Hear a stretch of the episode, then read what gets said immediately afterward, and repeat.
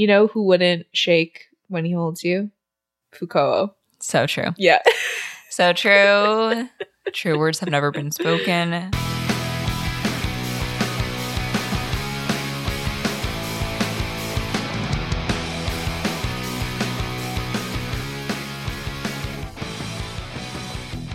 Hello, hello, hello. Welcome to the last installment of Pod Girl Summer. Yeah, it really flew. We've had to pivot, shift some gears, and kind of recreate the next planned movies that we have for you. But we think you're really going to like them. Yeah, we're going to be doing some different movies. We've started compiling a list of some foreign films, and uh, we're excited to start doing some new stuff, even stuff that we've seen before. So it's going to be fun. Yeah, there are so many great recommendations that were sent in too. So we're coming through those. And like, I'm honestly stoked to cover a Bollywood movie. Yeah. I feel like it's going to be an absolute rager of a time. Yeah, Um, absolutely. I'm looking forward to it. but before we get too much into it, should we talk about today's movie? Yes. We are covering the 1989 film Kiki's Delivery Service. Uh, what a delightful little film. Absolutely darling. Yeah. Absolutely darling. I like texted Christina when I was just watching the beginning of the movie and I was like, why is it so fucking darling? it truly is like such a sweet little summer watch. You just get to see this coastal. Well, first we start off with like cottage core, and then we go into Yeah. like this coastal city. You get to see the beautiful views of the ocean. The seagulls are flying. It's just a beautiful, beautiful film. Absolutely. And it's just so um sweet. Like everyone is Mhm. such a sweetheart in the movie, which makes it so cozy. Definitely. Um, But before we really dig deep into the plot, we have to cover the numbers, baby. the numbers. we had a $6.9 million budget and it made 41.8 million in the box office. Wow. So Miyazaki did it again. Absolutely. I actually saw it for the first time in, I want to say like 2017, maybe. Because every year, I think it's Regal Cinemas that does it. They do like a Studio Oh, yeah. Ghibli kind of fest for a month or so where every week there's a new Mhm. movie. And so I went to see Kiki's Delivery Service in that with our friends um, Cameron and Eliana.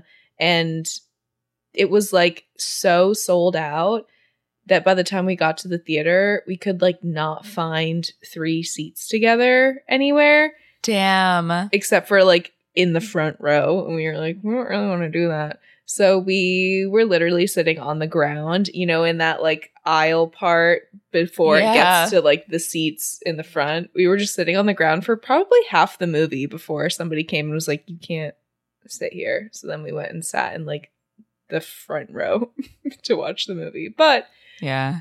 A good time nonetheless. Yeah, I'd love to see this. It's actually playing at Angelika on Mm. August 2nd. So if you're in New York, go check it out. Yeah. um absolutely just insanely heavy hitters in this english dub also Mhm. we Yeah. have kirsten dunst phil hartman tress macneille who's dot in animaniacs that was like a big show for me growing up Mhm. Janine garofalo matthew lawrence debbie reynolds like Yeah. are you kidding me Yeah, they always manage to get the big the bi- they pull out the big guns for these dubs, but I did forget it was Kirsten Dunst until I watched it around this time, but you can definitely hear that it's her voice. yeah like a young kirsten Yeah. It was also adapted from a novel that came out just like 4 years before the movie. And from what I've seen, the novel is actually fairly similar, but they added some more dramatic elements. Like, I'm pretty sure, spoiler alert, Kiki losing her magic powers is not in the book. I read that it was like more vignette ish, Mhm. like in the book. Um, and also, which is so classic for most book to film adaptations, the author was like displeased with how they were making Oh the movie. gosh. And there was like a whole rift, and Miyazaki was like, come to the studio. like, we're doing it justice. And then um, she agreed to like continue with it. But Mm. I feel like that happens so frequently when Yeah. the author's like, you're fucking ruining my book. yeah, it can always be tricky with adaptations, but this movie is so beloved. I feel like a good job was done with it. Definitely. Something else I found interesting was this like quote by Miyazaki. He said, The witchcraft has always merely been the means to fulfill the dreams of young girls. They have always become idols with no difficulties. So he wanted to contrast that by having Kiki be a witch, but like not being able to use her powers as a means of wish fulfillment. Um, it's more of like a skill.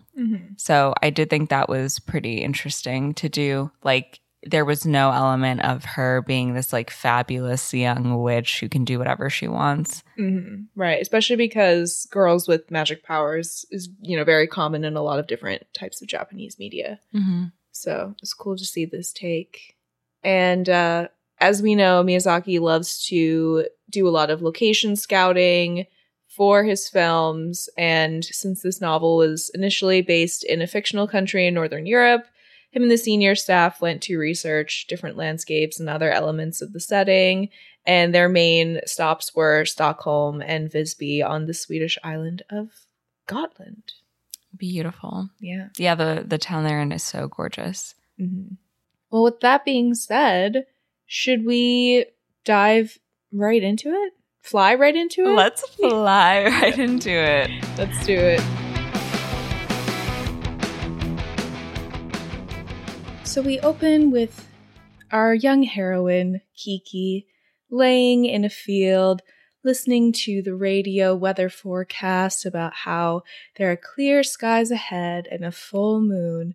So if you've been planning something special, tonight might be the night. Ooh. So she turns off her radio. She starts running home. She lives in this like very small coastal, I don't even know if I want to call it a town, maybe like a village. Yeah. Seems to be like the houses are very spread out. It's a lot of dirt roads. And she runs home to this absolutely gorgeous flower and ivy covered cottage. This movie is like big time cottage core mm-hmm. And we'll see that especially once we get to like Ursula's house. But yeah. She wakes up her sleeping cat Jiji and says, Tonight is the night.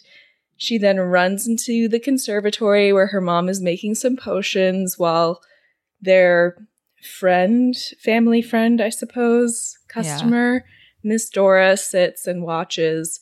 And Kiki tells her mom, Kokiri, about the clear skies and the full moon tonight. And she says it is the perfect night for her to leave home. But her mom says, What are you talking about? You weren't planning on leaving until next month.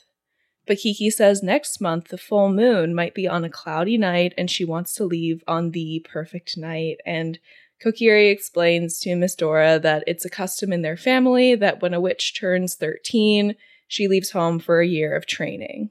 So Kokiri says she seems too young to be leaving home, and Miss Dora says she remembers the day when Kokiri arrived in this town. She was just 13 herself and, you know, flew down on her broomstick.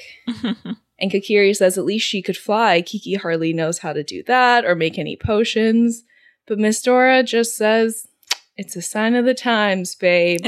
Young people, they're going to do what they want. They always like to do something different. And she just hopes that Kokiri teaches her how to make the potion to treat her rheumatism. so we go to Kiki's room. She is frantically packing her things. But Jiji, the voice of reason, is like, let's just play it safe. Let's stay home for another month. We'll leave as planned. And Kiki says if they put it off for another month, maybe she'll find a boyfriend. Then what'll they do? They'll never leave. She's just so rambunctious. It's so cute. Mm-hmm. Then Kiki hears her dad, Okino, coming home and she calls out to him that she's decided to leave tonight. He is shocked and he's like, What about the camping trip we were supposed to take? And like has all this camping gear on his truck. and runs into the house, but like I think his ankle is wrapped around some rope or something and he like Mhm. trips and everything spills. Um I was like, "Oh my god, I love him. He's so cute." I am kind of sad that we only get to see the parents for like the first five minutes of the movie. Yeah. Especially because like the dad seems like such a sweet, like Phil Dunphy type of dad. Yeah, he's so so sweet and like the parents are really really cute in this movie. And I'm Mhm. also just like the more I see the parents I'm like she's a child. Yeah. She's a child. How could she leave home? Uh, But well, it did make me think what's that series where it's like the Japanese children who go to run errands and stuff by themselves? yeah, It made me think about that. that's really funny. Um apparently it's normal though to have like young children run errands. Yeah. That's not normal here. There's No. like such insane kidnapping and like crazy Yeah. stuff. But so back inside, Kokiri helps Kiki put on her black dress. And Kiki's like, Ugh, I wish it was lilac or something prettier. But her mom is like, witches have worn this color for a very long time. Besides, it's what's inside your heart that matters. And Kiki says she's going to be the best witch she can be. And she's just so full of life. Yeah. And her mom is so supportive. It's so sweet to see. And she says she knows that having a good heart is what's important. So Kokiri tells her to follow her heart, keep smiling, and write home as soon as she's found a place.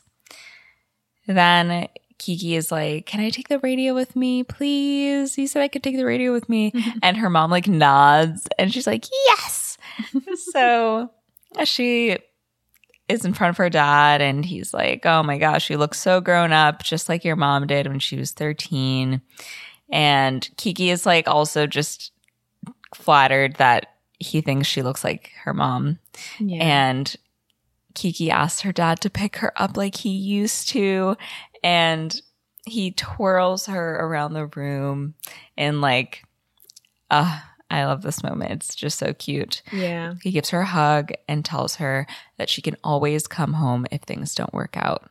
Kiki sticks her tongue out at coming back to this old room and they both laugh and they share one last hug and he asks her to write home. Yeah. This part is it's so bittersweet because it's such an adorable moment between Yeah. father and daughter, but it's also very clear that like this is probably the last time he'll ever pick up his daughter and twirl her around. Oh. oh my god. It is it reminds me of like um the Pen 15 episodes where it's that horrible shift from like girlhood to Mhm. womanhood. Yeah. And I was like reflecting on my own life and just thinking about that like shift where you start being regarded as like a young woman instead of a child. Mhm. And it is so like rooted in trauma for so Yeah. many people. Um but the way that they framed this moment I thought was just very sweet and and very like wholesome. So I appreciated that. Yeah, it does make me curious about like what boys experience is because I feel like every Yeah. every girl like knows that moment where you start like being treated by a woman. I, I unfortunately I feel like a lot of the times it is viewed like tied to how you're viewed sexually. Absolutely. Um 100%. so I do wonder if there's like a anything like that for boys and what they kind of Yeah. feel or go through. I I just haven't heard it like talked about ever, so I'm like does it exist? I don't know. Right. I, I am also curious about that. I don't really know. I was talking to Josh the other day about I don't even know what we're talking about, but like um I never knew this and maybe this is like insane information that everyone else knew. But I knew that like um, you know, if you have like a uterus, like you begin to get your period and like your breasts develop. I knew that guys' voices got deeper, mm-hmm. but I didn't realize that physically, like their balls like drop. yeah. I thought that was a fucking phrase, like a turn of like, a, Right, You know. I had no idea that physically they experience that, and I was like, that's insane. Yeah. But I don't know if there is that like masculine shift of like, oh, well, now you're like a man, like you're the man of the house. And like, yeah. I don't know how that is reflected Mhm. psychologically. Yeah. So if anyone has any insight, Yes. DM us, let us know. So we then go to Kiki's big send off. Some of her friends come and they say they're so Literal jealous. children. Yeah, some other small children come and say they're jealous of the great time she's going to have. But Kiki says she's not going for a good time. She's going to be training. She's a grown up. Okay. Girl boss. Yeah. And they're like, "Oh yeah, sure." And I think in the in the original Japanese they say, "Oh, there's going to be so many discos," but then in the dub they adapt it to, "Oh, there's going to be so many boys." Hee hee. So Kokiri then notices the broom that Kiki has made for herself to fly away on and says it's too small and gives her her own broom, which is a very sweet, you know, passing of the torch moment. Kiki does say it's too old, but Kokiri says that's why she should have it. It never loses its way, even in a storm. So Kiki gives in and takes her mother's broom, gives her parents a kiss goodbye before flying off while everybody Yeah. cheers. Everyone really like came out for her, which I thought was sweet. Yeah, all like 16 people that live in this village. Exactly. exactly. So Kiki heads off. It is a bit of a rough takeoff. She crashes into some trees, and there are these like bells on the trees too. Mm. And one of the guys watching is like an older gentleman. He's like, I'm gonna miss the sound of those bells. but she does get her footing and heads south to see the ocean. And she gets Jiji to turn on the radio as they fly off into the sky. And we hear this song, Rouge no Dengon by Yumi Mat- Matsutoya. Do you know this song? Or did you just know it it was because it's just pretty? it was really pretty. So I was like, yeah, "Ah, yeah. let me give it a mention. It is a different yeah. song in the English dub. It's like an English song. yeah, the yeah. music in this movie is so good. And also, Mhm. just the moments where it's like no talking, but we can see the, like the sky and the city. It's just so beautifully animated that Mhm. it's like very um fulfilling. yeah. So as she's flying about, Kiki spots another young witch in the sky and flies over to her. She like tries to make conversation, but this witch is just super snotty Yeah. and asks her to she's so she's a jerk for no reason. After this like insanely sweet upbringing this young woman has had, I'm just like slap in the face of the real world. yeah. So she's like, Can you turn off your music? I prefer to like concentrate when I fly. and Kiki's like, Yeah, okay, no problem. Like, hey, is it hard to get settled in a new town? And she's like, Yeah, a lot can go wrong, but since I'm a fortune teller, I can handle anything. Not to call a child cunty, but like, dear lord. Right? they really had her go sicko mode. And she's got like a somewhat of like a nicer dress on than Kiki does, and she has like Oh, yeah, she looks like done I was like, wow, she's serving. so she asks Kiki what her special skill is, but Kiki's like, Oh, I haven't decided yet. And the witch says she's almost done with her training and points to her town down below. And it's like super lit up. It's like something Kiki has never seen before. And she's like, Whoa, that's like a big town. She's like, I bet to you it is. to you, broke ass bumblefuck nowhere ass Right? bitch. You're looking at my town through a cracked phone screen and an empty stomach. So she then wishes Kiki good luck before flying down to her town. And Jiji calls her cat stuck up. And Kiki starts worrying about finding her own special skill. But then it starts raining. So Kiki flies down to this like train that she finds to take shelter in one of the cars.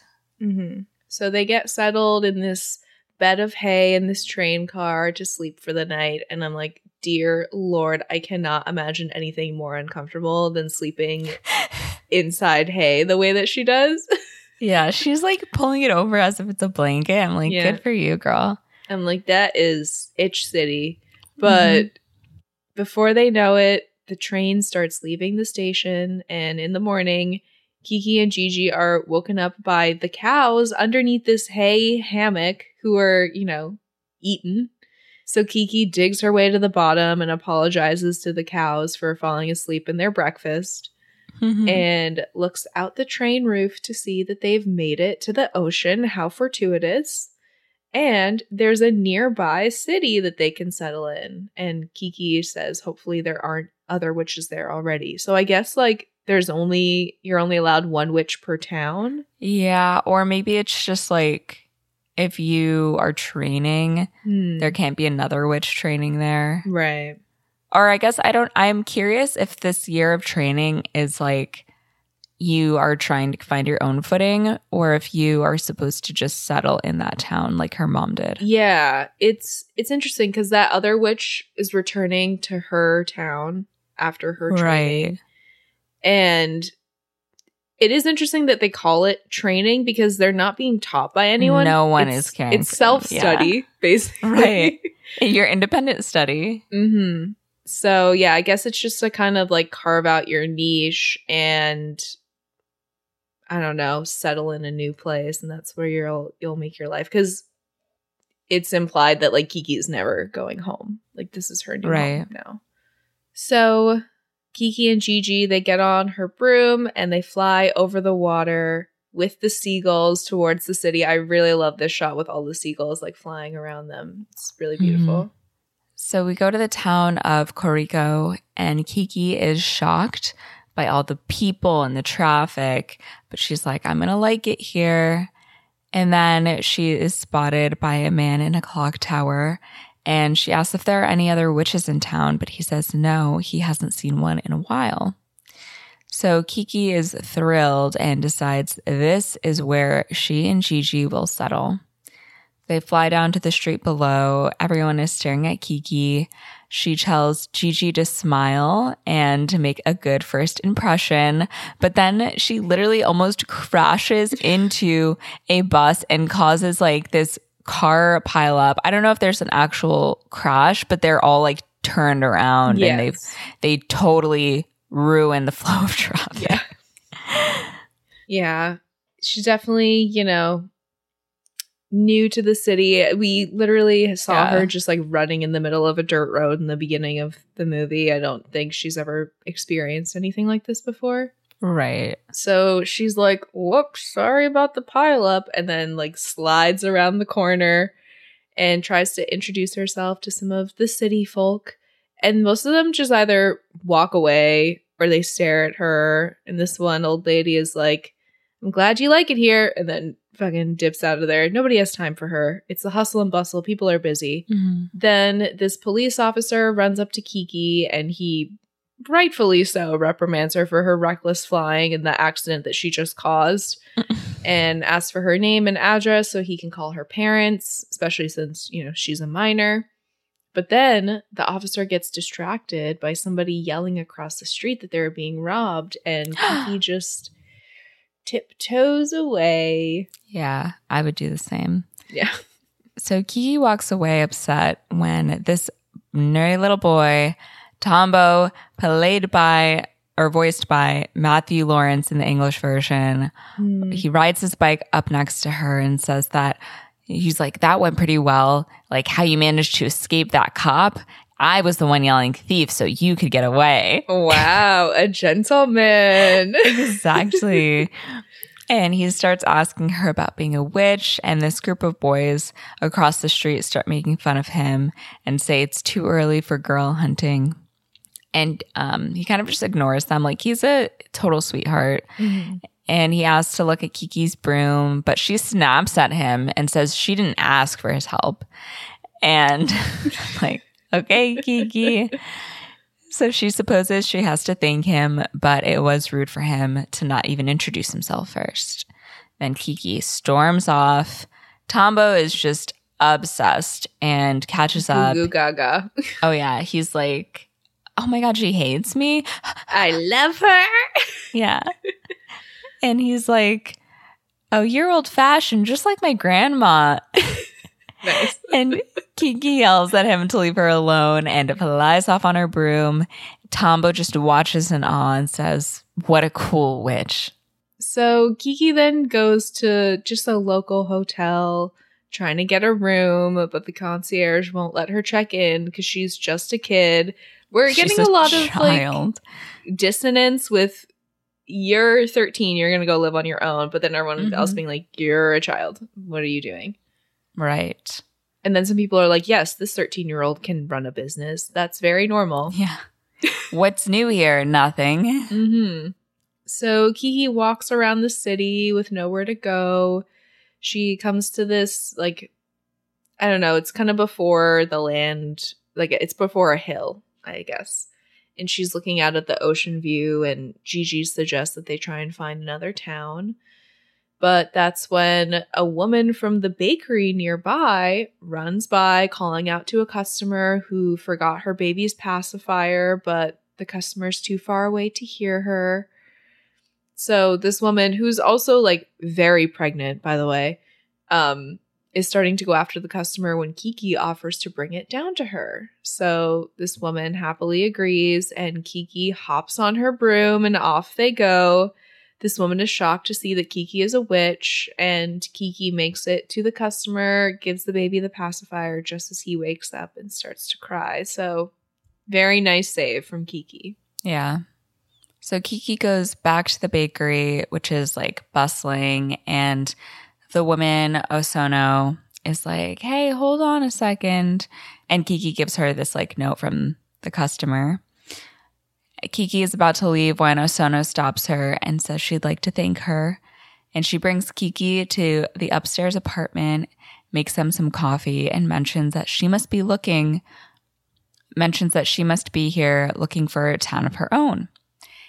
And Kiki is like, yeah, but people don't seem to like witches here. And Osono says, in a town this big, there are lots of different people. For instance, I like you very much. And she asks Kiki if she's found a place to stay yet. But Kiki doesn't say anything, and Osono decides to offer her the spare room in the attic. Kiki is like beyond thrilled. She's like, I love not being homeless. Mm-hmm. Yeah, living, laughing, loving indoors. Yeah. So Osono brings Kiki up to the attic and says it's not very clean, but it's all hers. And Jiji mentions that this whole place is covered in flour, and at this rate, he'll be a white cat in the morning. Um, I was like switching back and forth between the Japanese and the English dub quite a bit while watching, just because I was curious about the original voices. And the Mhm. original voice for Jiji is very different. It's like a woman's voice in the original dub. oh, interesting. And then I was doing some reading that apparently their personalities are very different. They made um Jiji a lot more like sarcastic and dry in the English dub, whereas in the original Japanese, like Jiji's a little bit more like nervous and like cautious and is there to kind of be not necessarily Kiki's conscience, but just kind of like Mhm. a, a manifestation of her more childlike innocence. So that then is what informs in the end when like she can no longer understand Jiji is like, oh, she's let go of that like childlike view and she's growing up and that's why she can no longer communicate with Jiji. But I Mhm. thought it was interesting how they made so many changes to Jiji's personality in the in the dub. Yeah, that's interesting. I I mean, spoiler alert about them not being able to talk for a sec. Yeah. But I also thought that that was her growing up, but then it was kind of just more about uh being in like a funk. hmm Um but I did find Jiji's personality at least in this English version to be like really reminiscent of Salem from Sabrina the Teenage Mm. Witch. Totally. Yeah. Yeah, like in cadence of voice and that dry humor and those Mhm. like one-liners, very similar. So Kiki marvels at her sea view out the window, and Jiji once again suggests that they find a new town. But then, oh my gosh, he sees this like fancy white cat in the window across the oh. street, and he is intrigued at first, but then he's like, ugh, what a snob. Oh my god. Don't look at me. So that night, Kiki is laying in bed and she tells Jiji she has decided that they're staying and hopes to find more people like Osono who accept her for who she is. So that morning, Kiki counts her money and she's like, Jiji, how much would it cost to get a phone set up? So she's going to start a business. She's a small business owner. Same girl, same. Literally, like, I need an accountant. yeah. Somebody please help us do our taxes. Thank you. Yes. Um, so in the morning, Osono is in the bakery working with Fukuo. I didn't, I'm not really sure if they're like together. I'm also confused about that. I think that he's her husband. Yeah. Cause I, But I don't even know. he's a very he- non-player character. Yeah, I genuinely don't know if he even has any lines. He says one thing. Mm. Um, he might say like, "Look," Oh, when the blimp is in town. oh, great. but yeah, her. We're just gonna assume that this is her partner because uh, who knows. But they're working, and Kiki comes in. She offers to help, and she's just chatting with Osono. Tells her about her plans to open up a delivery service since flying is her one skill. And Osono says that's a great idea. Everyone will love it. She can even base her business here in the attic. And Kiki is thrilled because I'm like, Kiki, you're trying to get an office space? That's insane. You don't need an office space. So Osono then offers to let Kiki use their phone, and if she helps out in the bakery, then she won't need to chip in for rent or the phone bill, which is very generous. And to make it Yeah. even more generous, Osono says she'll even throw in free breakfast since she'll need the help when she's having the baby soon. It'll be good to have Kiki around. So Kiki is touched and says she will do her very best work for her. he is like, "This is a huge weight taken off my shoulders." Yeah, she's like free labor. You just have to stay in the attic that I wasn't using anyways. Works for Osono, Kiki, free phone, and breakfast.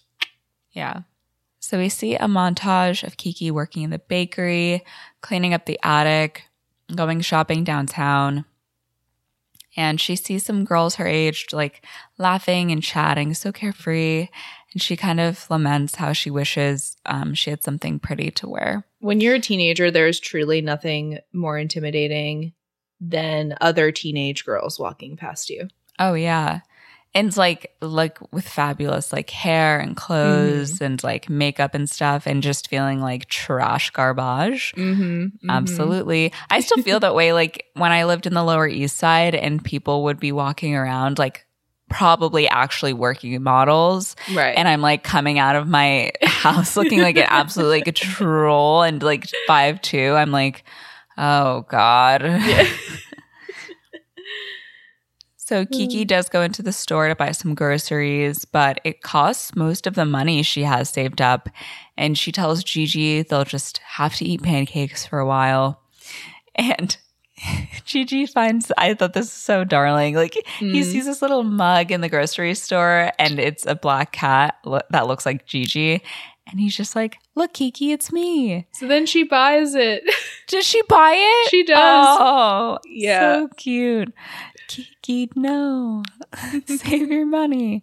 Right. Well, the part where she is like looking at how much a pan costs and she's like, this is so expensive. I'm like, this is the most real thing I've ever seen because, Yeah.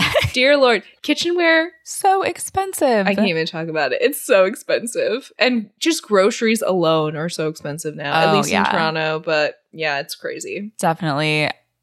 I will say, uh, I don't even know if this is a hack, but like a minor hack for the girlies.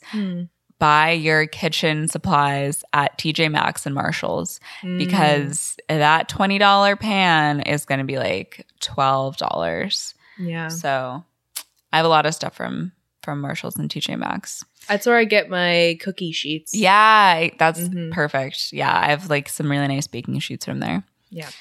So then Kiki gets distracted by some really pretty red shoes in a store window. And you can tell she just like wants, she wants the shoes, but she can't afford the shoes. Yeah. She also has to eat. So. Yeah. if that isn't universal, I don't know what is.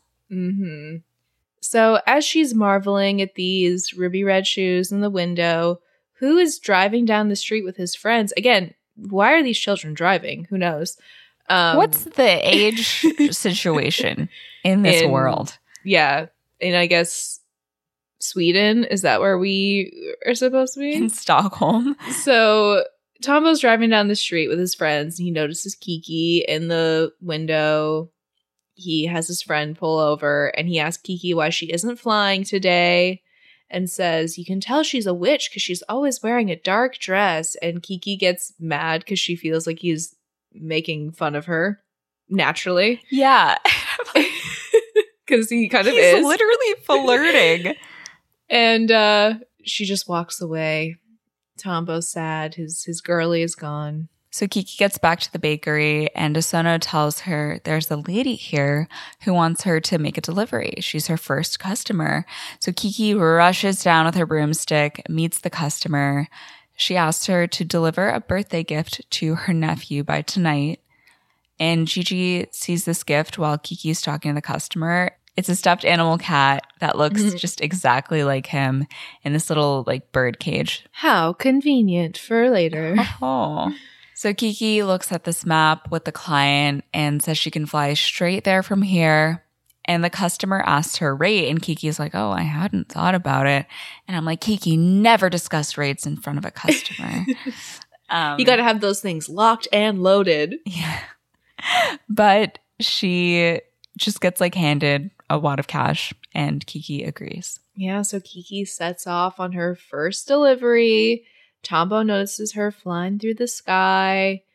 He watches with Osono and calls Kiki the most amazing girl and asks Osono what she can tell him about Kiki. He wants the lowdown, the hot goss on his crush.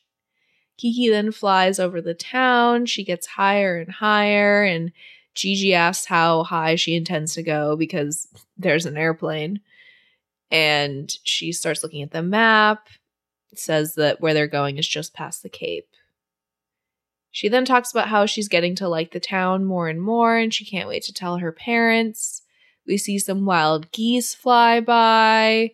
Kiki joins them and says hello. They honk right back at her. And mm-hmm. Jiji tells Kiki the birds say they're going to fly higher because a gust of wind is coming. And just like that, Kiki gets shoved off her broom from the wind, but she manages to stay on and grab Mhm. the package before it falls. She ends up falling into a tree where there's like a bird's nest and a goose squawks at Kiki, so she's like, My bad, and rushes off. Jiji then chastises her for not listening to the bird's warning about the wind. There was no time to react. Like, she just, they're like, There's wind coming.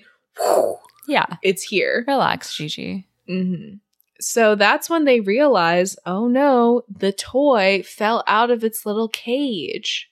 Where we got a side quest going now. Kiki turns around. There, there are these crows that are squawking at her aggressively, and Jiji says they're calling her an egg stealer. They try to escape, but like the birds start attacking and pecking at her broom. And Kiki's like, okay, we have to rethink our plan to retrieve this toy. And Jiji finds it very insulting because crows used to serve witches. And I think Kiki says, oh, not for a long time, though. And I'm like, what's the story between witches and crows? I want to know. Right.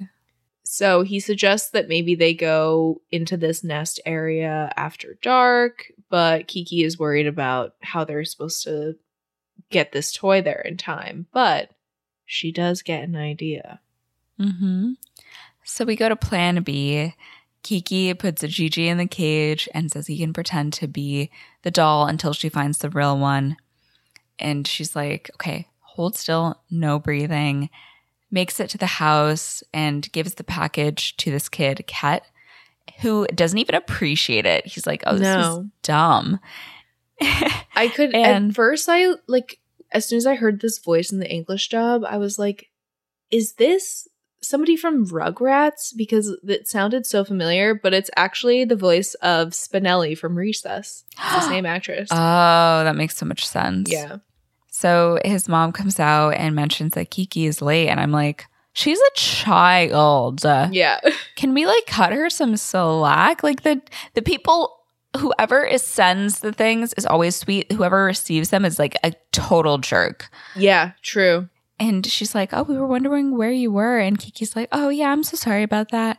Um, can you sign my book like to confirm?" Mhm. And she signs her book, and Ket asks to put his canary in the cage, and she's like, "Okay, just like don't let it fly off." So Kiki then promptly flies away, and meanwhile, in the house, we see this kid Ket. He is playing with the cage, and he leaves Jiji on the floor. But who is hanging out in the living room but their family dog, who sniffs Jiji and notices that this is a living, breathing cat and not, in fact, a toy. So Kiki goes back into the forest. She's searching for this doll. And that's when she notices a cabin and sees the little toy Jiji in the window. So she yells into the cabin, asking if anyone is home. And this woman shouts back that she's on the roof, asking, you know, what Kiki wants, and tells her to come up and, you know, just ask her face to face. So Kiki explains that she has a black cat in her window. She wants it back. It actually belongs to somebody else. And this woman asks her what it was doing alone in the forest. And she tells her that's where she dropped it. And the woman is like, okay, well, I really need to finish this. She's literally sitting on her roof sketching some crows. Yeah. And afterwards, the woman gives Kiki the cat back and tells her, you know, I've actually grown pretty fond of it. And that's when Kiki realizes that this toy cat's head is like partially coming off, the stuffing is Yeah. coming out. She can't give it to them like this. So this woman offers to make Kiki a deal. So we got to Kiki cleaning the floor of the cabin, and this woman tells her that it's impressive she's completely independent at only 13 and a witch. And Ursula, the, the woman in the cabin, she mends the cat and tells her that she's almost done. Meanwhile, back at the house, Ket's mom tells him his birthday guests will be here soon and turn off the TV. So he leaves the living room and Jiji is alone with the dog, Jeff. He shudders as the dog like makes eye contact with him, sniffs him, gives him a lick. Mm-hmm. But he just ends up cuddling up to Jiji and like laying with him. Meanwhile, back at the cabin, Ursula finishes mending up the toy, sends Kiki off to rescue Jiji, and back at the house, the family is giggling at their dog Jeff. You know, he likes mm-hmm. Ket's present more than oh, him. Oh, Jeff. Jeff takes Jiji to the door, like pawing at him. So Ket opens the door to let Jeff out, and Jiji runs straight to Kiki. He tells her that Jeff, the dog, helped him escape, and if they ask, he'll probably take the stuffed one back inside. He's a good dog. So Aw. Kiki gives Jeff the stuffed animal. He takes it back inside. No one's the wiser. Yeah. So as they fly back, Kiki asks Jiji if he's hungry, but he's like, no, I'm just tired. And Kiki's like, yeah, I'm so tired. and she tells him they'll both sleep well tonight. And the painter who found the stuffed animal wants to draw a picture of her. So they get back to the bakery and there is a sign in the window that reads Kiki's a delivery service. It's like this, it looks like a, it was baked. Like, it's yeah, like- I think it's like made out of bread. Yeah. Okay, I wasn't sure if it was wood or bread. I was like, what? But it's this gorgeous wreath and a picture of Kiki on her broom with Jiji. And Kiki just runs in and hugs Fukuo for making this gorgeous sign for her. we love a strong and silent baker himbo who's just there to help his wife run her business. We love the strong, silent type. hmm That's personal for me. but it is funny that you say that because I will have to talk about this after you see the movie that everyone's talking about. hmm But after the film, I was talking to Josh and he's like, I think I'm in my himbo era. His head empty, no thoughts, only Yeah, head muscles empty, no and kindness. thoughts, muscle. muscles and kindness. That's it. yeah, exactly. Oh my gosh. Oh god. Wow. I wish him a, a happy himbo summer. I was just so like tickled to hear himbo used in um real world context too. Mhm. Yeah. Now all he has to do is learn how to bake if he doesn't already. Yeah. There you go. Mm-hmm. Yeah, I wish that I do wish that we got more than like literally one word out of Fukuo, just so we could be like, "Wow, respectful king." But we truly don't know because he doesn't say anything. But maybe that's the most respectful thing of all is to say nothing. Yeah. So the next day, Jiji is, you know, working at the bakery counter. It's pretty slow, and she looks out the window to see a girl get on a motorbike with a boy. You know, she's maybe feeling a little jealous because she's just working all the time. And Jiji comes in and tells her, to, you know, wake up, mind the store. And she says that she is, but today this place is just so boring. Mm-hmm. And he says it always gets busy around this time. And Kiki says it's slow for her. If business doesn't pick up, then she'll have to eat pancakes forever. I'm like, that doesn't sound too terrible. But the customer, you know, walks Maybe like a past. crepe once in a while. Yeah, mix it up. Throw in a little compote or something. Yeah. Might be too expensive for her. Yeah, true. so we then see a customer walk past and Kiki calls her fabulous. She's actually like the next door neighbor who has the fancy cat. Mm-hmm. And Kiki says that she's a clothing designer, and Jiji says she may be fabulous, but her cat's a snob. So that's when the phone rings, and it is a delivery job for Kiki. Oh. So, of course, at that exact moment, Tombo comes into the bakery, and Kiki just ignores him. He like buys a cookie and says that he hopes she's not still mad at him. And he actually invites her to a party at the aviation club tonight. And he hands her this adorable little invitation addressed to Miss Witch Aw. and says he'd really like for her to come. He explains that it's a club for kids who are really into flying aircrafts and they would be really excited if she came. So, like, Kiki could actually hang out with people her own age because she's just been around adults this whole time. Yeah. So that's when a man comes in wanting to hire Kiki's delivery service and gives her this incredibly heavy package for her to carry. She has to go over and weigh it. Like this stuff. isn't a freight carrier. Yeah, she's Okay. she's just one human girl, child on a broom. but she's weighing this package and Tombo tells her that he hopes she'll decide if she wants to go by 6 because that's when he's going to be here to pick her up. Very smooth. And Kiki asks the man with the package if it's inside or outside city limits and he's like, "I wrote the address on the box." And she's like, "All right, relax. I got it." So later on, Kiki runs to Osono and tells her she has a big problem. She got an invitation to go to Tombo's flying club, but she doesn't have anything to wear. And Osono's like, What you're wearing is fine. It makes you look beautiful and mysterious. And she asks how work is, and Kiki's like, Oh no, I almost forgot. It's four. Can you watch the store until I get back? She has to go deliver that insanely heavy package. Yeah. So Kiki flies to deliver the package, and Jiji asks why she's so eager to go to this party when she, you know, was so mad at this boy. Why would you want to go spend time with him? Hmm, I wonder. So Kiki delivers this heavy package and she flies to the blue roof for their next appointment. And she gets to the house where this old woman answers the door and says she'll tell the madam that the delivery girl is here.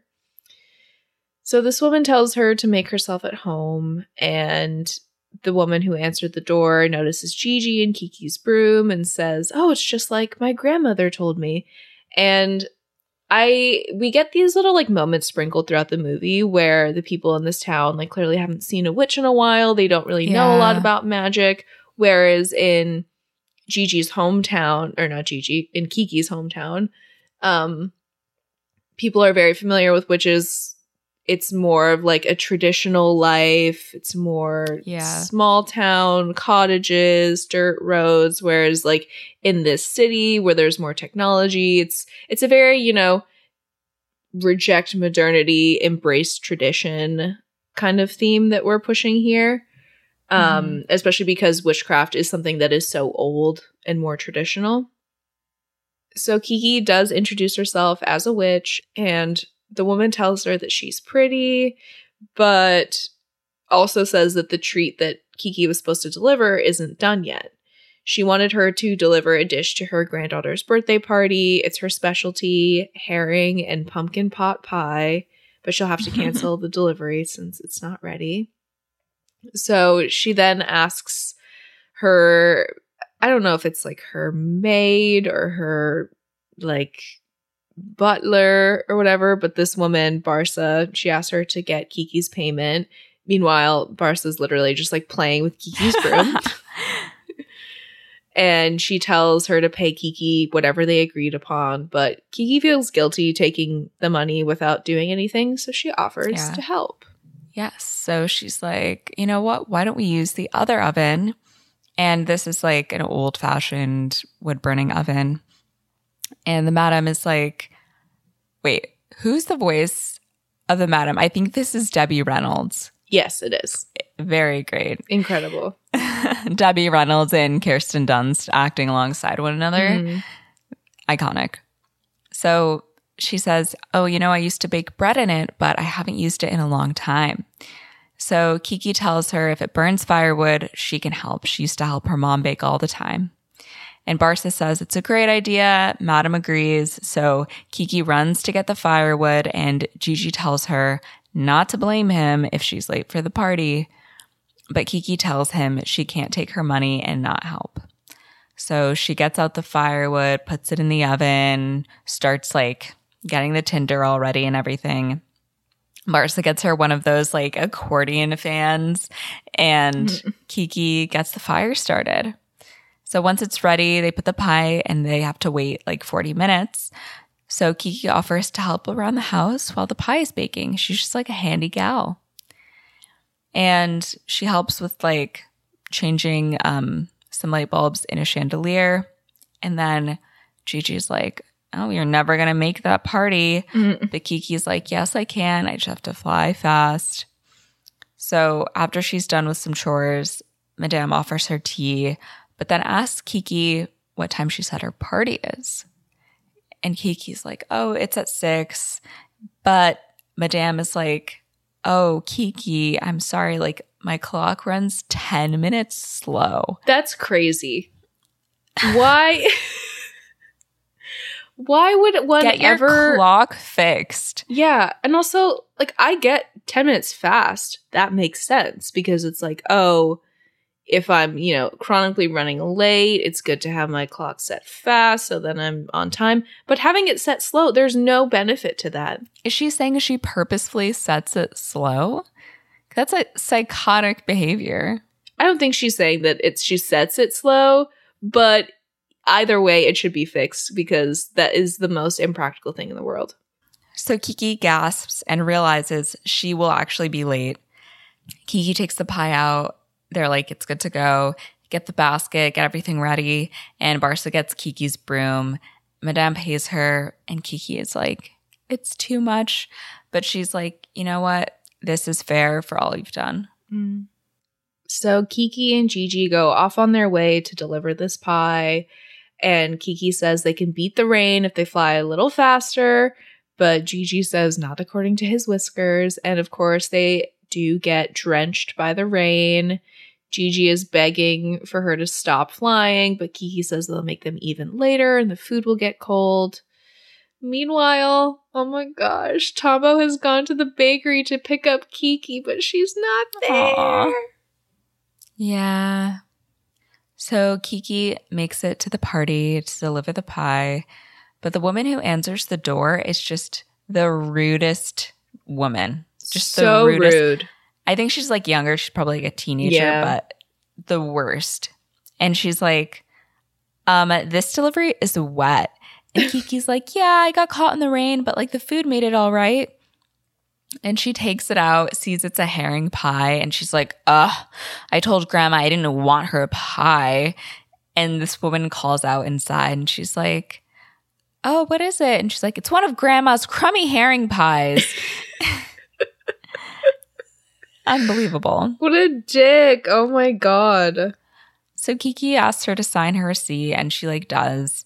And she tells her she hates grandma's stupid pies and shuts the door. And Jiji just says, I can't believe they're related. Same. Same, Jiji. yeah. Dear Lord. So they have to fly off in the rain once again. And Jiji says they may still have time to make it to the party, but it's not looking good. No. So at the bakery, Tombo waits for Kiki. He checks his watch. The bakers come out, they look at the rain, and Tombo decides to throw in the towel, decides to leave. Which, you know, understandable. He does think he's been stood up. And Jiji then notices Tombo walking and tells Kiki they can still catch him. And Kiki, when they get back to the, the bakery, Osono asks where she was and tells her that Tombo's waiting for her for so long. But Kiki tells Osono it doesn't matter. She can't go in these wet clothes anyways and runs up the stairs. Aw. I do think this is kind of what starts the.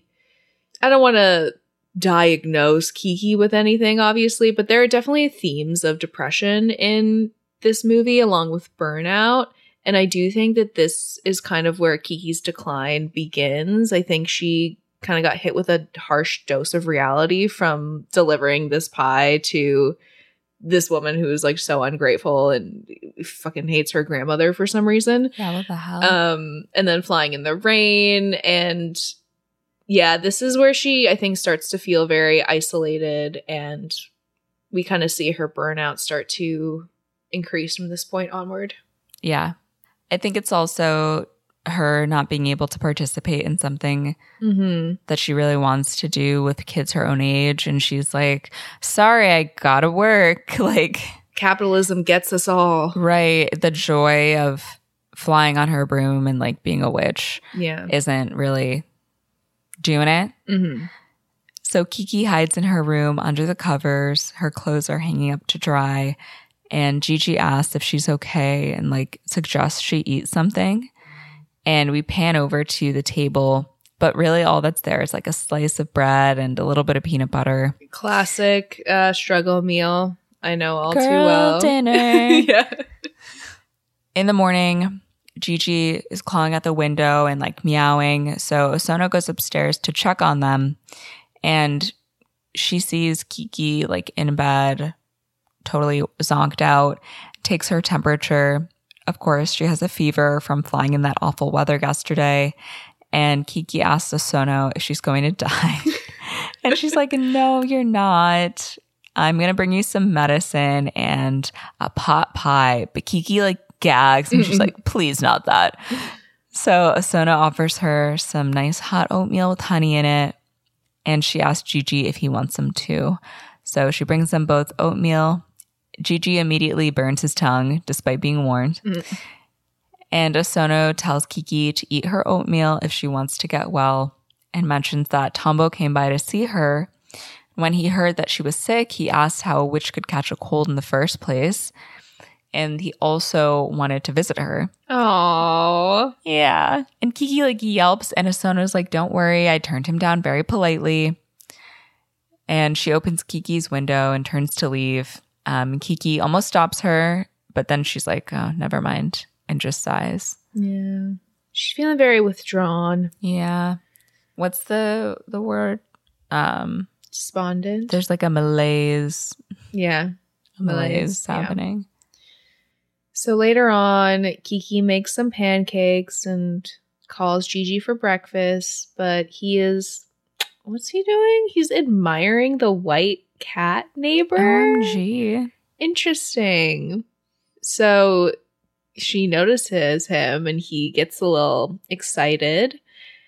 Kiki then yells out for Jiji, and Osono asks if she's feeling better, and she tells her very much. And Osono asks her to come down later. She has a favor to ask her. hmm So later on, Osono asks Kiki to make a delivery and offers her some money. And Kiki's like, no, no, like you're already doing so much for me. But Osono insists on paying her for her work. She says work is work. That's right. We pay for labor. Crazy concept. Mhm. You're telling me that I can't be paid in pizza? And exposure.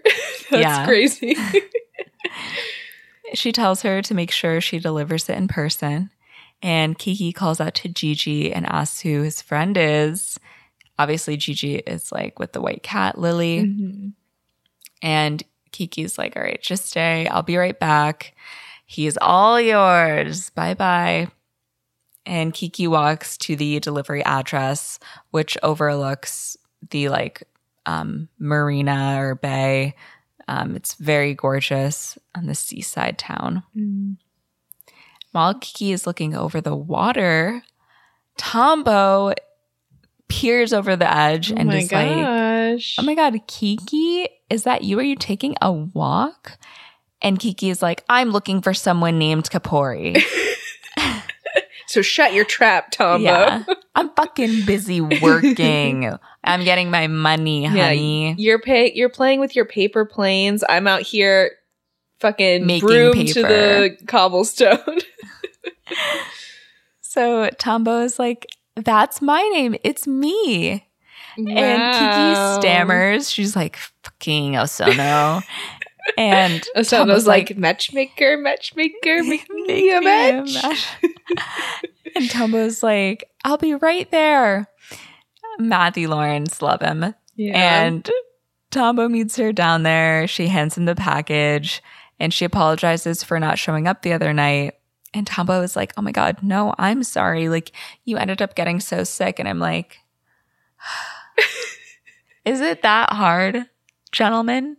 Hmm Is it that hard to intake um, someone else's wellness and Mm. consider it in regards to plans that were made Yeah. and like how things might shift and change? Mhm. And you know, be understanding. Right? Apparently it's difficult. For many. yeah. so he invites her to his place to show her something. Yeah, so he brings her to this garage and shows her the engine of a man propelled plane and says Wow. they're going to assemble the wings and frame at somebody else's house. So, like, fully building an aircraft. And he plans to fly it during his summer vacation.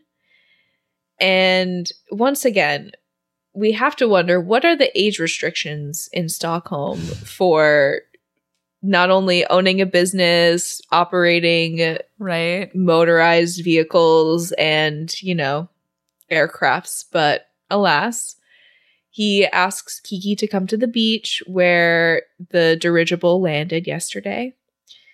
And he also invites her to ride on his like contraption. And Kiki says that this is her first time ever on a bike.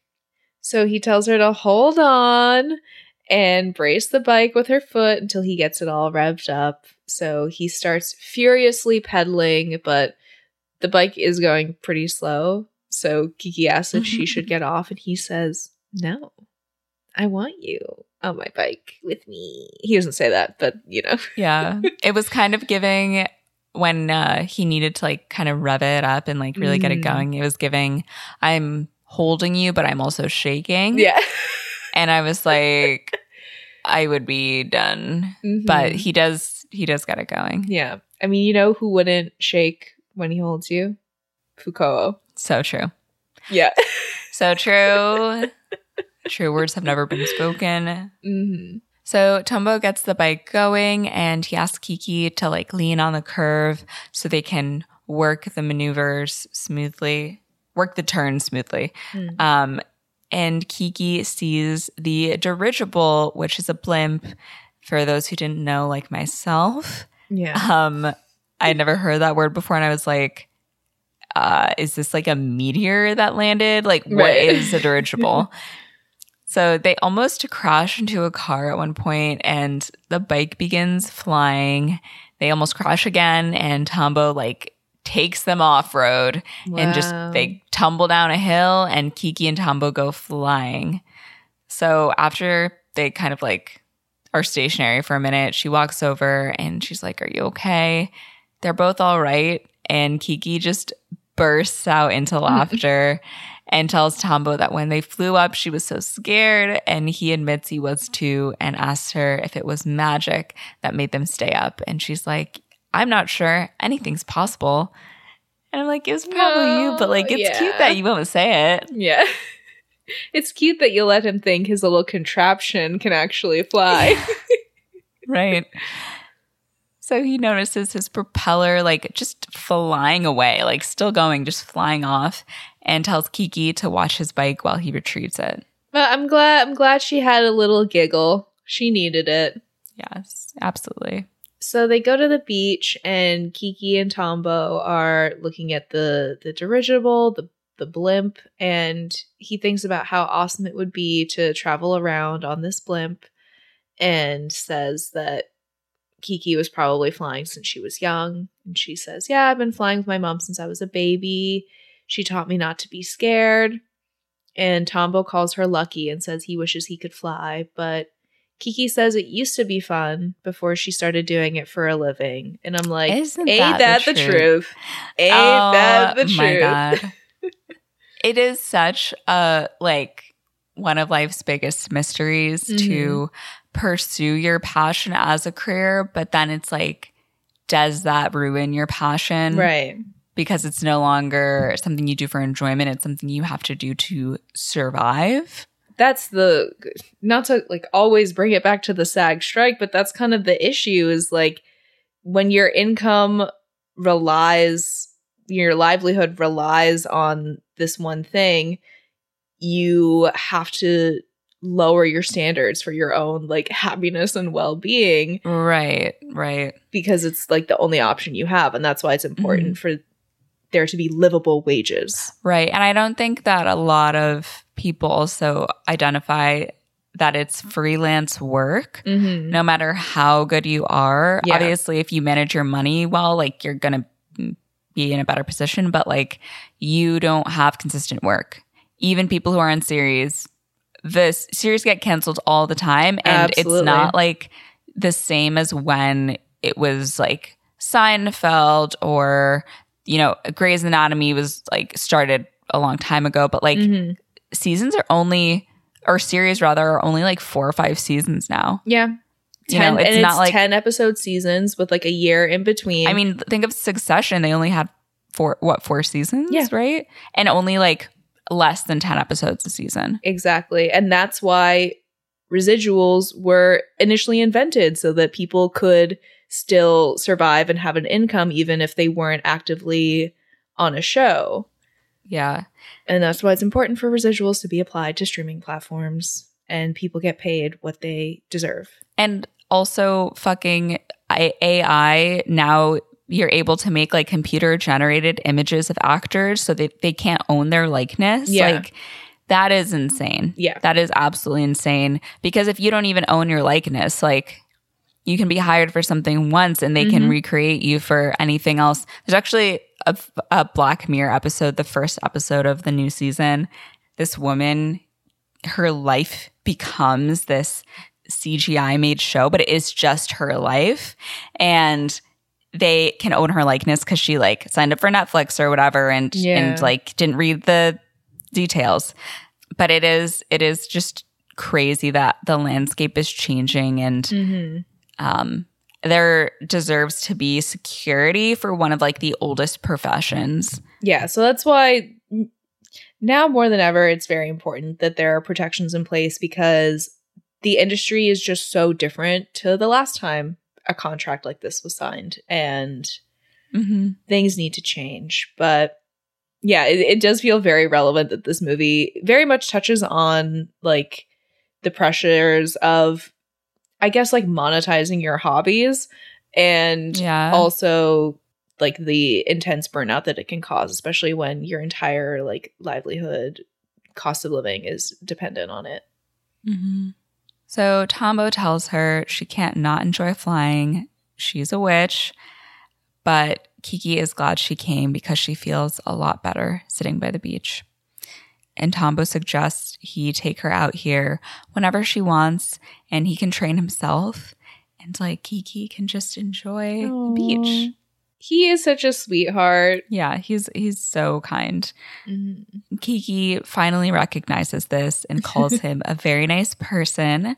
She thought he was a clown at first.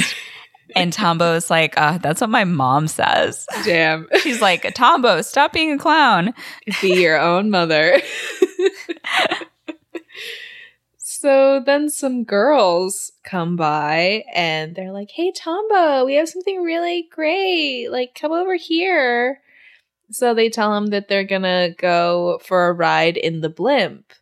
And then they ask who his friend is, and Tombo calls out to Kiki to come over and says they're all gonna go on a tour inside the Spirit of Freedom. And one of the girls in the car is like, Oh, hey, you made a delivery to my house on my birthday. And I was a real cunt about it. Yeah, and I fucking hate my grandmother. And Oh, I remember you gave me my grandmother's shit pie. yeah, and I threw it My in the trash. grandma's shit pie, right? Her crummy little herring pie. Yeah, I threw it away as soon as you closed the door. Nice to see you again. the? And the other girls are like, wow, I can't believe you are working at your age. That's so crazy. so Ew, you have a job. That's it's so, crazy. weird. Yeah, it's so odd. So Tombo goes back over to Kiki and offers to introduce her to everybody, but Kiki says no thanks and leaves because these girls suck. Yeah. And Tombo asks why she's mad, and she says she has a lot going on in her mind and just asks him to leave her alone. So the group then, Jesus Christ, they then call it to Tombo and they're like, forget her, come on. Brutal. Damn, Tombo. I think you need to rethink who your friends are. Who your friends are speaks a lot to who you are, and you are Mm. not in good company right now. Yeah, I think he's a bit of a pushover. Yeah. So Kiki walks back home alone. And when she gets in, she has some water, turns on the radio, but then turns it off again, just flops down on her bed. Then Jiji comes in and meows at her. And she tells Jiji that something is wrong with her. She meets new people and thinks everything's going well, but then she feels like such an outsider. And I'm like, uh, relatable. Yeah, absolutely. Absolutely. I think at least lately for me, I have this like horrible, like I just feel like my confidence is like so shot. Like things that I never used to be like iffy about. I'm Yeah. like, oh, am I, do I look weird right now or should I not have said that or whatever? And I'm just like, why am I getting so in my head about this? But it is so easy to fall into that trap of like, oh, absolutely. Yeah. once you feel like your confidence is shaken a little, it's just like, it can be downhill. Mm-hmm. For sure. Yeah. The it's very hard to get out of that spiral once you're in it. Yeah. And then it just causes you to like overthink absolutely everything, things that you weren't even thinking about before, but your brain will just latch on to, to anything it can. Yeah. Jiji doesn't respond to this. He just leaves, and Kiki clearly feels very, very alone. Jiji, why would you hear her say that and just leave? That's Right? like the worst timing in the world. But we go to the bakery. Kiki is manning the bakery. She's eating alone and later on she ends up like yelling at Jiji saying that he can't be late for every meal and tells him he has to wash his own dish. And Jiji just meows at Kiki and she asks him why he's talking like a cat. He just keeps meowing and she asks if he can't speak anymore, which is very shocking because this is her presumably lifelong cat. Mm-hmm. And she's very shocked and wonders what it means. She tries to then fly on her broomstick, but she can't. Oh, She realizes that she's lost her magic, she's lost her witch powers. She tries to use her broomstick outside, but it fails. She ends up falling into a ditch and actually breaks her broom. yeah. And be- because like Kiki is such a light and we're so endeared to her, seeing her lose her magic is really really sad. Oh, yeah, absolutely. Like, especially with the kind of like, I think the buildup is really good of mm-hmm. her catching a cold and then having this like interaction where she feels like an outsider and just kind of having this really tough I mean, these tough growing pains, essentially. Yeah. So the next day, Kiki tells Osono that her powers have become weak and she thinks she just needs to take a little break from her delivery work, but promises that she'll be good at her work in the bakery and asks if she can please stay. And Osono's like, Yeah, it's no problem. Like, your powers will come back. You just need to rest. And Kiki tells her she really doesn't know. You know, maybe if she makes a new broom. Then Fukuo comes out and points to the blimp passing by. I think this is one line. He's like, Look. and Kiki sees Tombo in the blimp. So later on, Tombo does call Kiki and asks if she saw him in the dirigible and says he had such a cool time. But Kiki doesn't say anything. She doesn't have anything to say and just asks him not to call anymore. Oh. So not only is she feeling isolated, but she's also isolating herself actively. Yeah. So Kiki just walks away and Osono asks her what's wrong. And Kiki tells her that she's still in training to become a witch. And if she loses her powers, that means she's lost everything. Later on, Kiki sits in her room and makes a new broom. And the next day, or like the next couple days, Ursula comes to the bakery to visit Kiki. She says she thought she'd come to her since she didn't visit and she needs to do some shopping. And Kiki is really excited to see her. She like invites her up to her room and Ursula goes up. She looks out the window and sees Jiji and is like, "Oh my god, you do look just like the stuffed cat." and then Ursula asks about the delivery business and if Kiki is like making any money. But Kiki has to tell her she's really not delivering much right now. And she tells Kiki that she thought she looked unhappy, but she didn't know things like that happen to witches. And she offers Kiki to come stay at her cabin in order to make her feel better, just kind of like recharge, refresh. Mm-hmm. And Ursula's like, come on, let's leave now. Yeah. And she's like, oh, Sono wouldn't mind if you took a couple days off. She's just pregnant. Yeah. And she's about to pop any day now. Don't worry about it. right.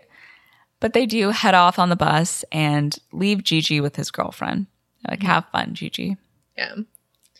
So they make their way to Ursula's cabin, taking the beautiful views. They end up hitchhiking, and a truck stops for them. It's actually somebody that Ursula knows. Mm-hmm. And on the drive, the the rider mentions that he thought Ursula was a boy. She's like, "What? You thought I was a boy?" He's like, "Yeah, it's because your clothes." She's wearing like shorts and a tank top, and she's like, "With legs like these, I don't think so, honey." And this is also something that I noticed because like Kiki obviously wears a dress the whole movie. yeah. Even before she puts this dress on, like she is wearing a dress when she's in her hometown and everything. Whereas in the city, we see more variety between what the women wear. Like we see women wearing pants and shorts and stuff like that. But Kiki's wardrobe more so resembles like again the more traditional. But like if you look at Mhm. when she was at the madam's house, like they're wearing more similar dresses to Kiki. Yeah. Um, so we see that more traditional element be brought in again. So they get to Ursula's house, and Kiki notices that Ursula is very tight with the crows, and she apologizes to them about earlier about invading their space. And they end up going inside Ursula's house, and Kiki sees this beautiful painting of a flying horse and a bull with a flock of geese. It's very like stylized. We actually pan over it for quite a bit so you get to really take it all in. And Ursula asks if she likes it, and Kiki says yes, and says she was actually inspired to paint it by the first time they met, but she hasn't gotten Kiki's face right yet. She's been waiting for her to come back so she can try again. And Kiki can't believe this is her in the painting and that, you know, Ursula wants her to model for her. And she's like, Why would you want me to model? I'm not beautiful. And Ursula just bursts out laughing at her, you know, at her modesty and says she has a great face. She's very pretty. Yeah. It's a really nice moment of like Kiki discovering her own beauty and Yeah, getting that confidence, that riz back. exactly. And Ursula is also just like so cool.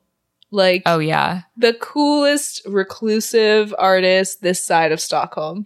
She's your cool older cousin Mm-hmm. painting crows and Living in the woods. Out, Yeah. You- She doesn't really have a job, so you don't know how she like pays for her life, but somehow makes it work. yeah. So she sits Kiki down to model and sketches her and tells her that painting and magic seem pretty similar.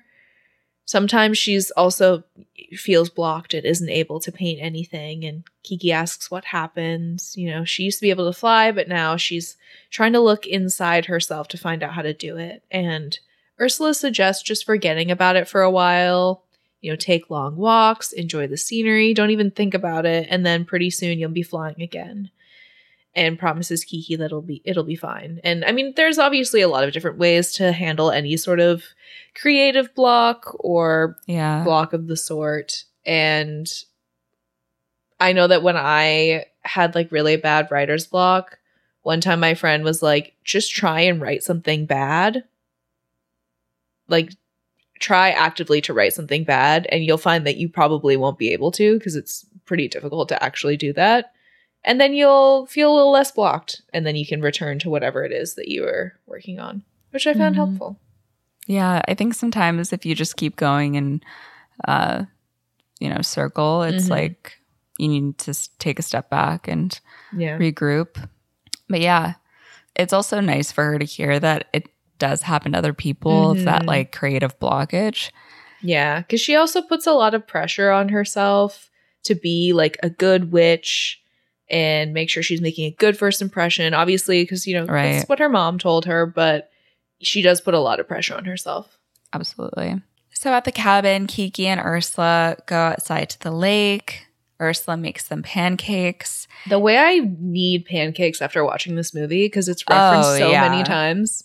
Maybe I'll make some pancakes. Ooh, Mm. yum. Anyways, um fuck that night ursula tells kiki that by her age she had already decided she wanted to become an artist she loves to paint so much that she would fall asleep at her easel and then one day she couldn't paint anymore and she felt like she just completely lost her ability and kiki's like wow that sounds like me and Ursula tells her it's the same. And then she found an answer. In order to paint, she had to discover her own style. And Ursula asks her if when she flies, if she has to like rely on what's inside of her. And Kiki's like, yeah, we fly with our spirit. And Ursula tells her that's it, trusting her spirit.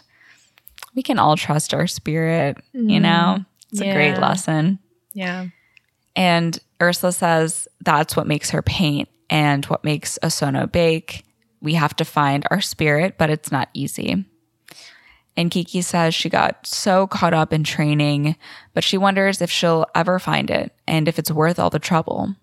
Ursula tells Kiki there were times when she thought about painting something over that painting, the beautiful one with like the flying, what is it? It's a flying horse. I think so, yeah. And Kiki's like, oh my God, it came out so great. And Ursula tells her that means it's worth it. When she saw her face today, she thought, I want to paint her. And they go to bed, and Kiki asks her if she'll fly again. And Ursula tells her she will. She just has to wait for the right inspiration to come along. So wise, so sage. Such sage wisdom. I guess that's what happens when you when you live in the woods and you just paint all day. You're able to yeah. cultivate a good sense of self. Yeah, I guess with all that isolation. Yeah. Really gives a girl time to think. Mm-hmm. So we go to the bakery and um, we see Fukuo watching the news. The spirit of freedom has been repaired. It's ready to fly again. And Kiki calls Osono and tells her that she's heading home. And Osono tells her to take her time. When she's back, the old woman who she helped before has another delivery for her. And she said she wasn't sure if she could do it, but Kiki reassures her that she can. And Osono tells her to just stop there on the way back. Nice. So Kiki makes it to the madam's house and Barsa lets her in. She asks Barsa to bring over the package and tells Kiki to open the box.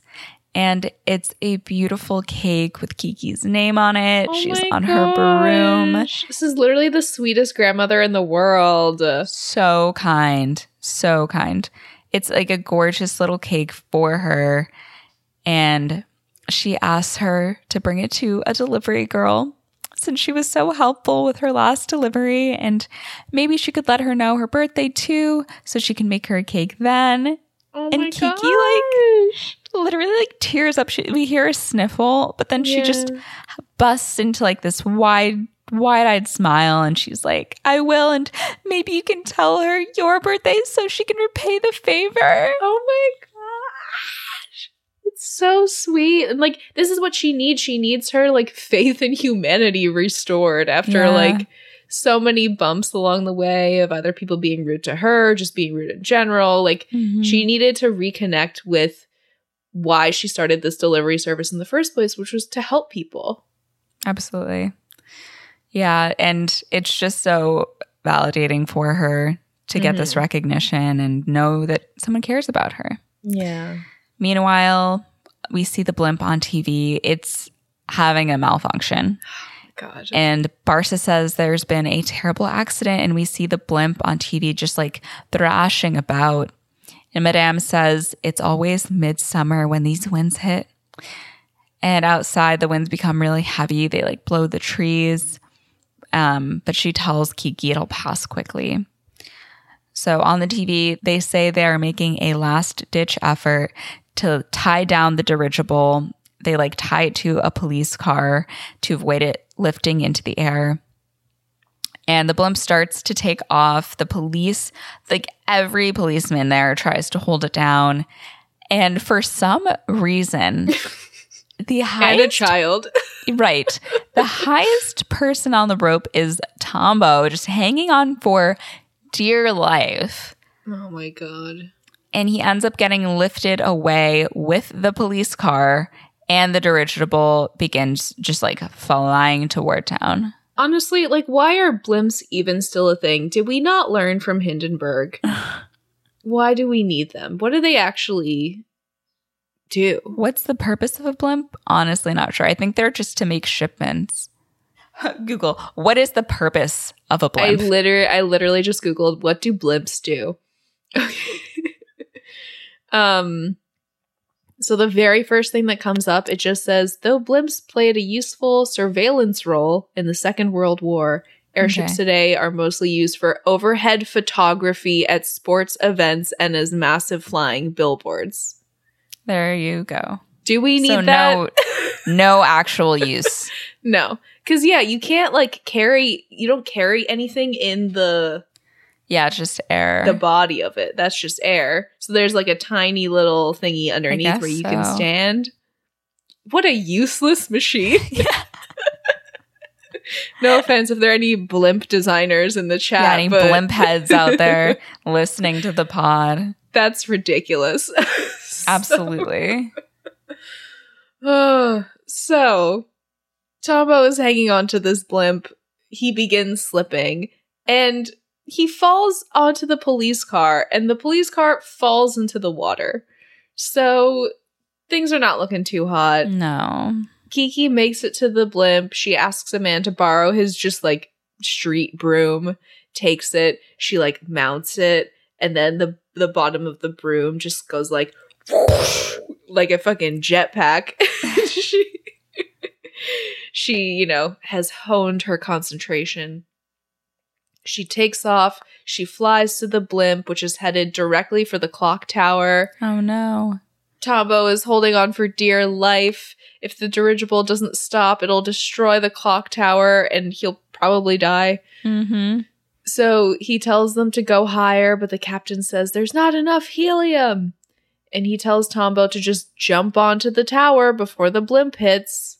So they crash. He tries to keep a hold of the rope, but too much gas has escaped from the blimp and it starts deflating and coming down. It snags on the building across the street. He's holding onto the rope. No hope of being saved, but luckily, Kiki is there.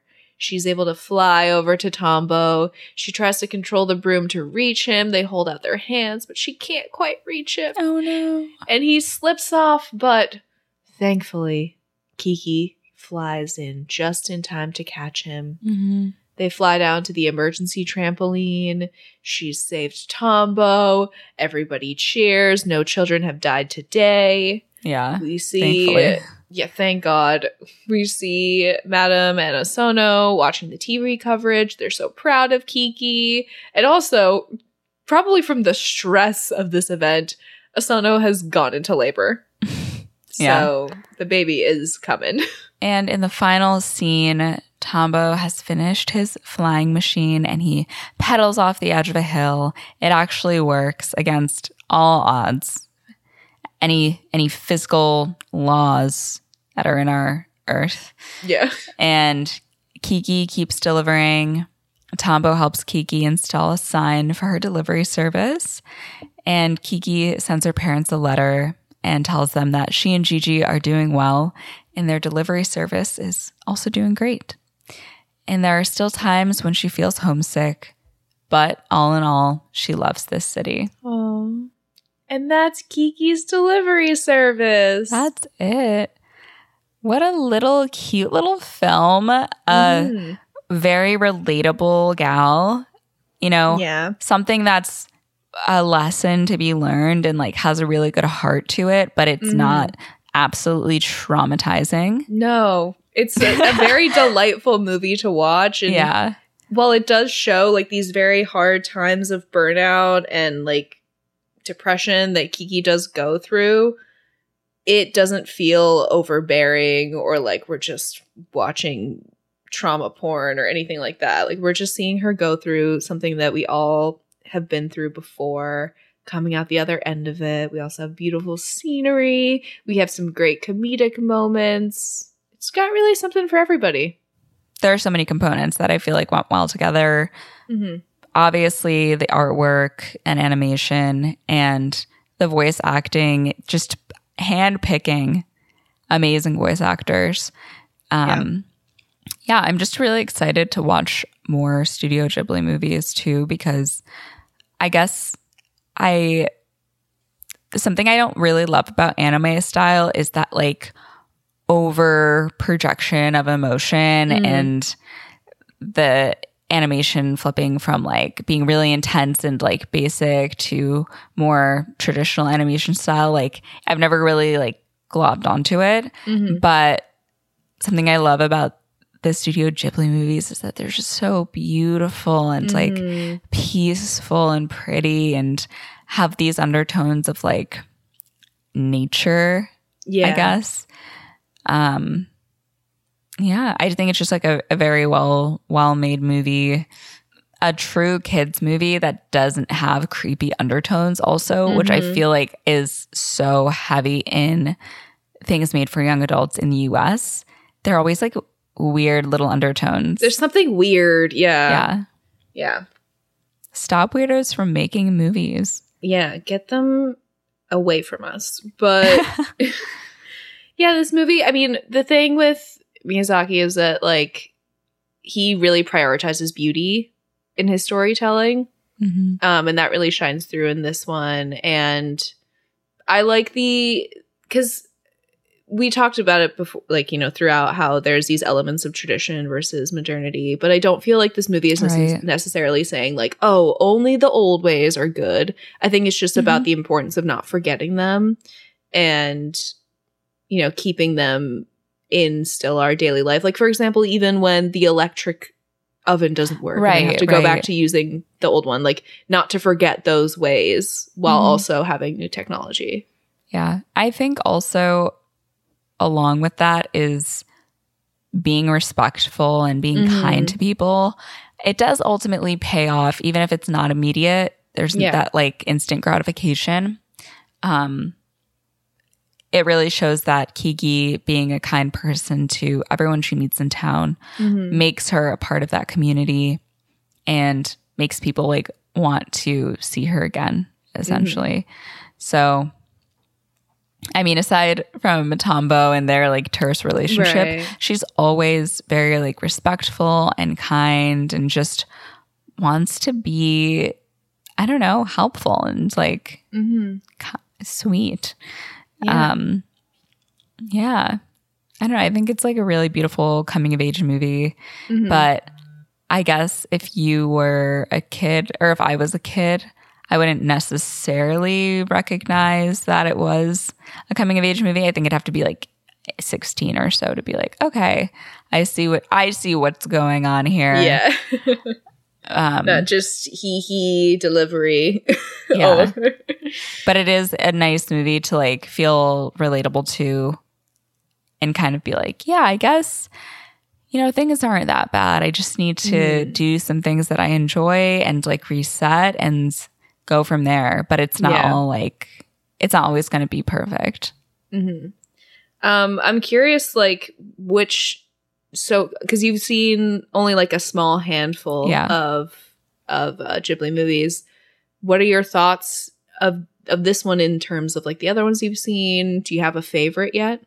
I mean, not really yet because I feel like the ones I've seen are so different. I saw, Mhm. I mean, Porco Rosso.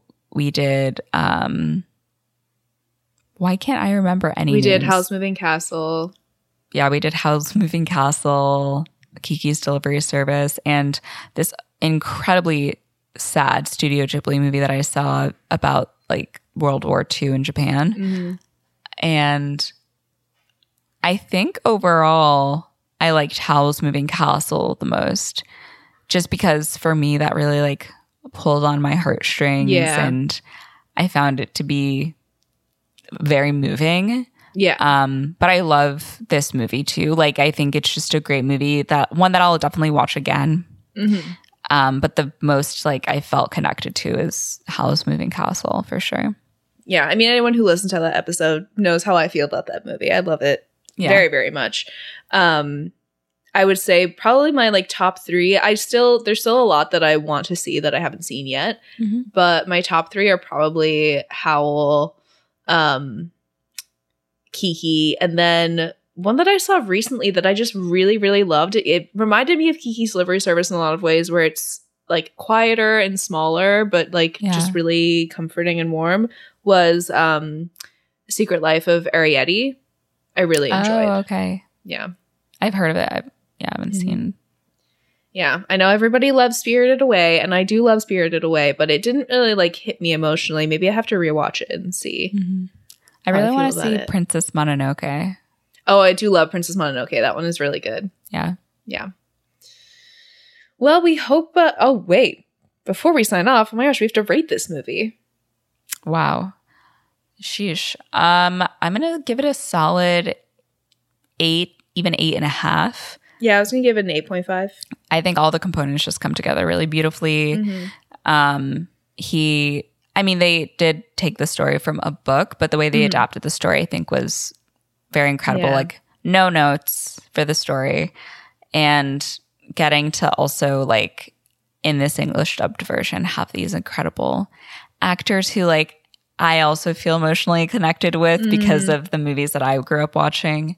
Um, yeah, overall, really great experience. Wow. I can't believe that's a wrap on Pod Girl Summer. Unbelievable. what the hell? I feel just every time I have a summer, I'm like, this isn't, this didn't happen the way I envisioned it. Yeah, yeah. It's I'm like it's Christmas already. Right, Year's I over. think- I think for me, my golden period of the year will be autumn. And I don't Same. even want to fucking say that because I feel like I'm going to jinx it. Knock on Um, wood. this year's been a total shit show. But I will say thank you guys for joining us on this Pod Girl Mm. summer. yeah. We hope that you're having a great Pod Girl summer, that you're living your dreams, that you're Mhm. following your heart, that you're getting some time to reset. Yeah. And we're excited to see you in August. Yeah. Excited to see what we're gonna do next on this international film journey. International. What's that song? Dongs all around the world, movies Yeah. all around the world is what Movies it is. all around the world. We got hoes in different area codes, and by hoes I mean um, feature films. Right. So, By incredibly respected artists. yes, yeah. Well, until next time, I'm Mo. And I'm Christina, and our theme song is by Garrett Schmidt. Bye. Bye.